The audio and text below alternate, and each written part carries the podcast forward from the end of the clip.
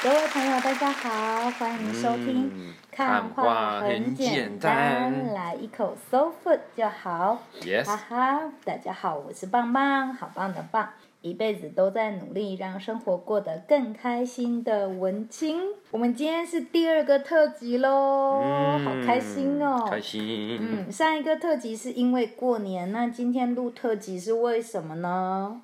哎，嗨，我是阿翔。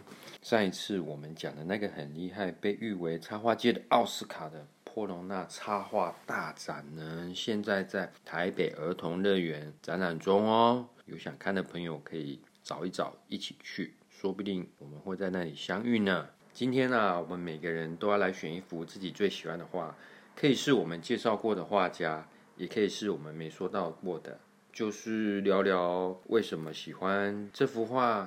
嗯，好哦，那我先来说哟，抛砖引玉呀。抛砖引玉，你要捐钱哦。啊，没有，就是我想先说，我最喜欢的画是梵谷的《星夜》，也就是我第三集介绍过的《星夜三部曲》的最终曲。前两首啊是星空下的咖啡座。还有龙和尚的星夜，先帮大家复习一下星夜这幅画哦。嗯，这幅画的笔触啊，真的非常特别。油画中的主色调是蓝色，然后其实它是表现出不开心、阴沉的感觉。很粗的笔触啊，是代表忧愁。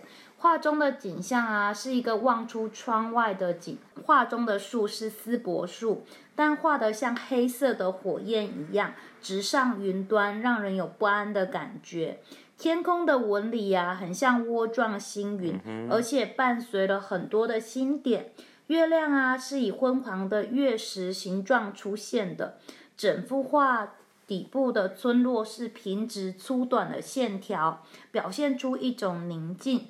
但是上部啊是粗犷弯曲的线条，嗯、呃，有很比较强烈的对比。在这种高度夸张变形跟强烈视觉中的对比啊，出现了画家躁动不安的情绪，还有一种迷幻的意象世界。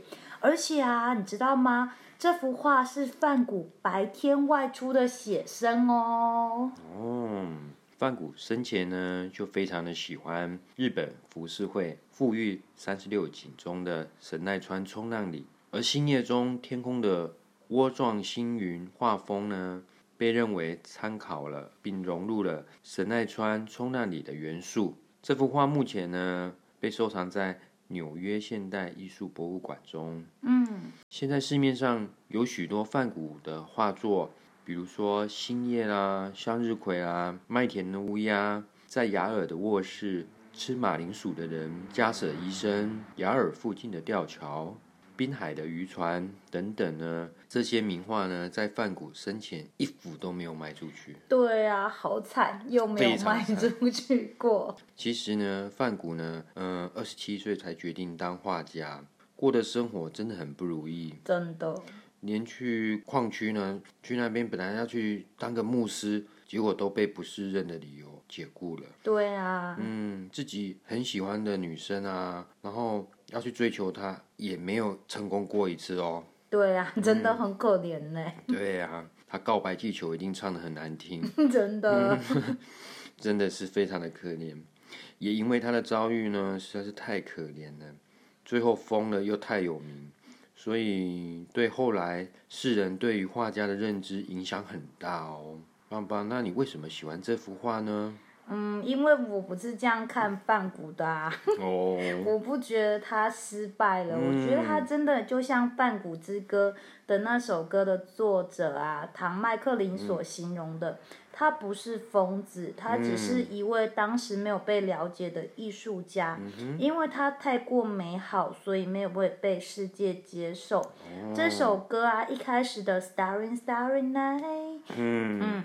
嗯这句的歌词啊，就是指范谷星夜的这幅画。那这首歌后来也被许多歌手加以改编。嗯、然后这一首歌目前在范谷博物馆也天天伴随范谷的画作播放哦。嗯、那喜欢的朋友呢，也可以直接在 YouTube 上面边听歌边看画哦。对呀、啊，棒棒说的很好。唐麦克里呢，透过了《梵谷之歌》这首歌呢，嗯，清楚地表达了对梵谷作品以及梵谷本人呢深深的崇拜。这首歌呢，包含了大量对于梵谷作品的描述哦。对啊，对啊，歌词里面描述出树林跟水仙花、清晨的田园、琥珀色的谷物，是指梵谷作品里面出现非常多次。琥珀色的小麦，有几句歌词啊，也婉转的提到了梵谷的自画像。例如啊，饱经风霜的脸写满了痛苦，在艺术家的手里得到了抚慰。然后麦克林在这里暗示了范古可能在创作自画像的过程中寻找了一些呃，得到了一些安慰。但是这句歌词也可能是指范古的另外一个作品，就是刚刚阿翔提到的吃马铃薯的人，因为这幅画是描写一个辛苦工作的农民家庭。那还有一行歌词提到了，嗯火红的花朵灿烂的燃烧着，那其实是描述了梵谷最著名的系列，就是向日葵。然后这句歌词不仅借鉴了画作中明亮的黄色跟橘色，也创造了充满能量太阳的这个意象。那最开始的两句合唱啊，他就说了。人们不曾倾听你的心声，因为他们不知道该怎么做。也许现在他们明白了。那麦克林对于范古生前缺乏知名度，表示了，嗯，就是觉得可惜嘛。在最后的合唱里面啊，麦克林就提到了，人们没有听过你的歌，呃，不听不曾听倾听你的心声，然后现在还是没有倾听你的心声。也许永远都不会，这就是梵谷的故事。直到他死啊，他就是他死了很久以后才被认为是一个艺术家。然后，呃，麦克林的这些歌词啊，就是表明范谷试着通过他的作品，让人们感受到自由。星夜中的画，卷曲的深蓝色星夜呢，让人看得目眩神迷，陶醉其中。啊、这是因为呢，范谷善用的扭曲。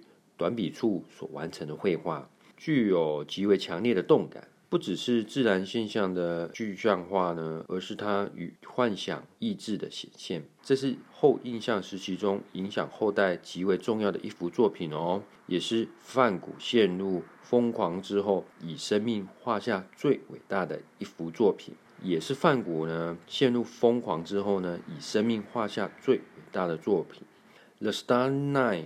是星夜呢，是一幅既亲近又茫远的风景画，不像白杨的白杨树，尖顶的教堂之下，阴郁的村庄安然栖息，星星的旋转着，以一种爆发的姿态奔放的火焰般的笔触。画是自由的，正如它颜色是厚重的，恰是它不堪承受的痛苦。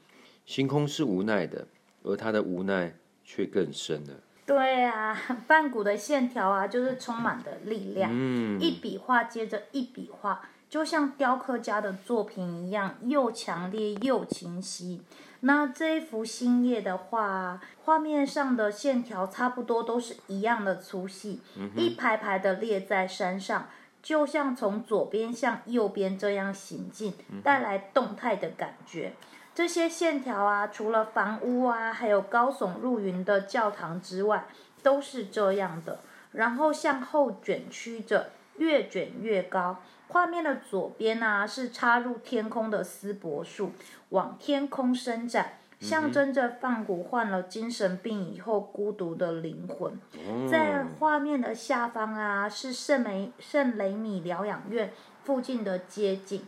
沉睡在深夜里面，所以它整个都是蓝色的。嗯、画面的上方啊，是蓝色的夜空，占了三分之二的画面，看起来像太阳一样发出强烈光线的月亮啊，还有闪烁的十一颗星星浮在夜空中，云彩啊，就像刚才阿翔提到的，就像涡状星云一样，像漩涡。梵谷的星空啊，真的不只是自然现象的具象化，而是他的幻想，还有他看见的意志。梵谷的一生呢，饱受苦难，穷困潦倒，很穷啊。嗯，他的作品呢，得不到世人的认可，没有卖出去过。嗯，他本人也被世人呢当做疯子一样，然后另眼看待。他的生命里呢，除了弟弟西奥呢，无人理解，也只有弟弟一个人，从物质到精神上呢，给予他最大的支持。即便如此呢，梵谷心中依旧呢是充满爱的。他曾真心诚意的爱过许多人，但是他们对此不屑一顾，甚至冷嘲热讽。世界对他的不公，一次次的伤害着他，只有他磨光对这世界最后一丝的爱意。对啊，我只能说范谷真的很可惜啊。尽管活在不曾被人们喜欢的世界里啊。嗯但是却依然能够保有自己的性情，非常的真切。就像唐麦克林《梵谷之歌》歌词里面所说的：“混乱的俗世红尘啊，命中注定里不可能拥有像你这般美好的人啊。”嗯，梵谷所画的月亮及星群都具有炫人的光彩，闪耀在天空。他用极鲜艳的线条，使月亮及每一个星星旋转着，连接着。表示他们正在横过星河。右侧大而远的是月亮，中央部分呢，许多黄色的小光点，这是星星。所有的亮点都是用深浅不一的黄色，以同心圆的方式围绕扩大，极像的夜空中点点的光晕。中间炫绕的部分，就想做的是跨越星空的银河吧。这么一解释。梵谷这件作品的确是呈现了一个星光灿烂的夜晚呢。对啊，旋转纠结的线条，像是天上的银河，也像是梵谷郁闷难解的心情哦。短而重叠的笔触呢，也反映出艺术家急切的情绪。